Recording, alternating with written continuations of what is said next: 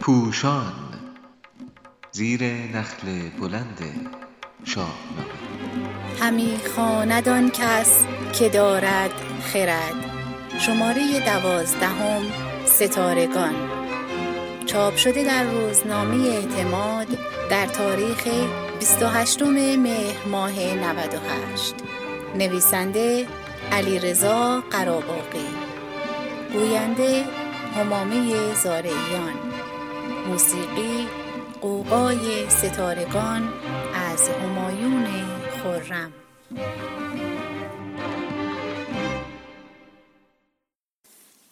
هنوز هم اگر در شبی که محتابی و ابری نباشد دور از دود و روشنایی شهر به آسمان بنگریم از این همه عظمت لذت می‌بریم.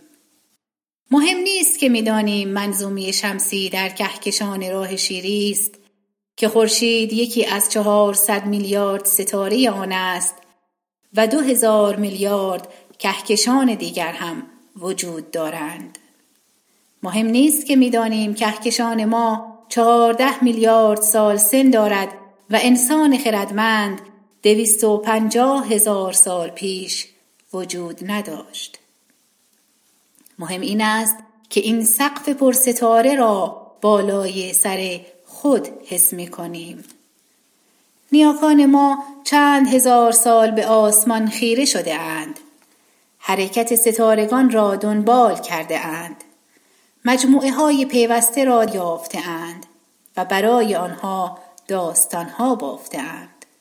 طبیعی بوده است که در برابر این همه عظمت در شگفتی بمانند و سرنوشت خود را در دست آسمان بدانند. گردش زمین ماه و منظومه شمسی اثر بزرگی بر زندگی بشر دارد که شکلگیری شب و روز پیدایش فصلها و جزر و مد گوشه ای از آن است. خورشید مانند مادری وفادار هنوز با نور خود به کودک چهار و نیم میلیارد ساله از شیر می دهد تا انسانها پرورش یابند.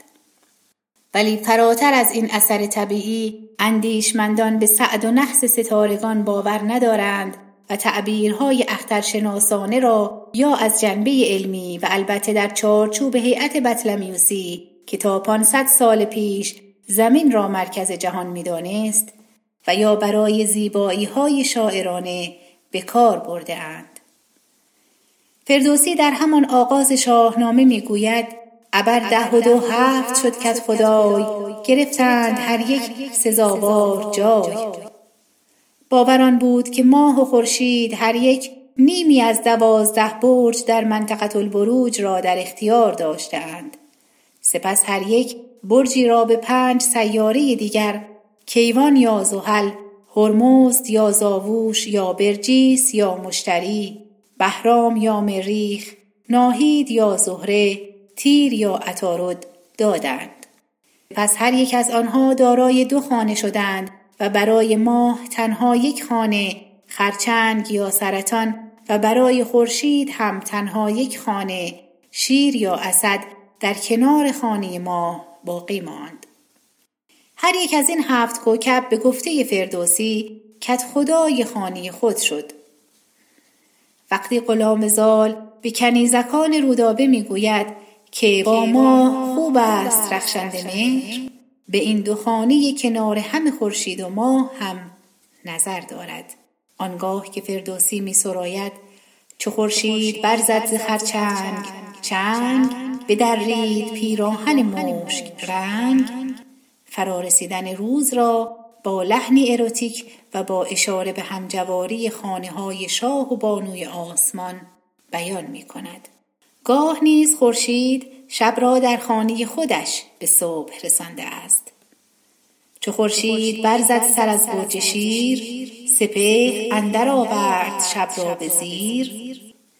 همچنین این هفت سیاره در هفت فلک قرار دارند که فردوسی در سوگند دادن کیخسرو همه آنها را به ترتیب دوری و نزدیکی به زمین چنین بیان می کند به کیوان و زاووش و بهرام و هور به ناهید و تیر و مه و فر و زور. و در این ترتیب خورشید پس از ماه و تیر و ناهید در آسمان چهارم قرار می‌گیرد برای همین پرستندگان رودابه به او می‌گویند تو را با چنین روی و بالای و موی ز چرخ چهارم خراید بشوی.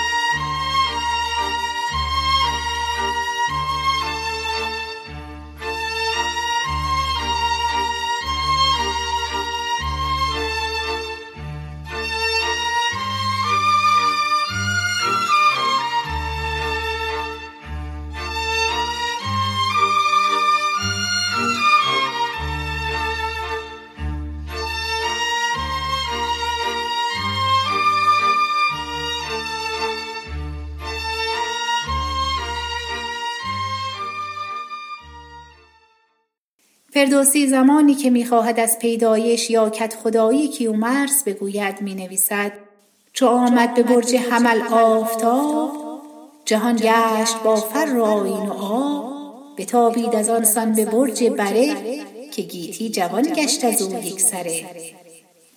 و آنگاه که فرارسیدن اردیبهشت را در نظر دارد می نویسد چو خورشید زد پنجه بر پشت گاو زیرا ماه دوم سال گاو یا سور است. یا از سهراب چنین تعریف می کند. به بالا ز سرو سهی برتر است چو خورشید تابان به دو پیکر است. زیرا اوج شمس در جوزا یا دو پیکر است. زمانی که کوه آشیانی سیمرغ را به تصویر می کشد می گوید نشیمی از او برکشیده بلند. که ناید ز کیوان بر او برگزند که هم به نحس اکبر بودن و هم به بلندای کیوان در آسمان هفتم اشاره دارد.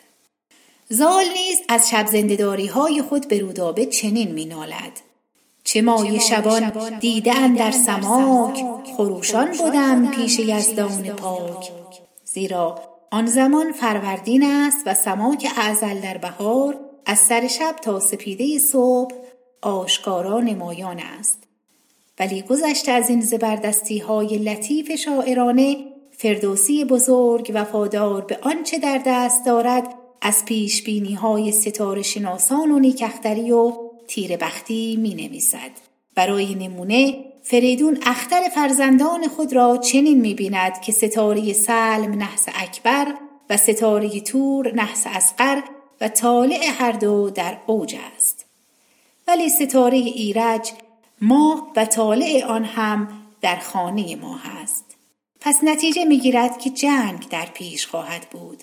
همچنین اخترشناسان به منوچهر می‌گویند که پیوند زال و رودابه فرخونده است. ولی خردمند توس در هر دو مورد هوشمندی ظریفی به کار برده است که از چشم پژوهشگران پنهان مانده است. فریدون با آزمودن پسران ویژگی اخلاقی آنها را شناخته است و نام آنان را تعیین کرده است. منوچهر نیز با خواندن نامه سام با گفتن بسازم برارم همه کام تو نظر موافق خود را به زال اعلام کرده است. یعنی فریدون و منوچهر پیش از طالع ها تصمیم خود را بر پایی خرد گرفتهاند و اخترشناسی پس از تصمیم تنها برای اقناع دیگران بوده است. فردوسی نیز به گروه خردگرایانی چون ناصر خسرو تعلق داشته که می گفت چرخ گردون دانش ندارد پس در کارها اثر نمی‌گذارد و سرزنش کردن آن شایسته نیست. بریدان ز افعال چرخ برین را نشاید نکوهش ز دانش برین را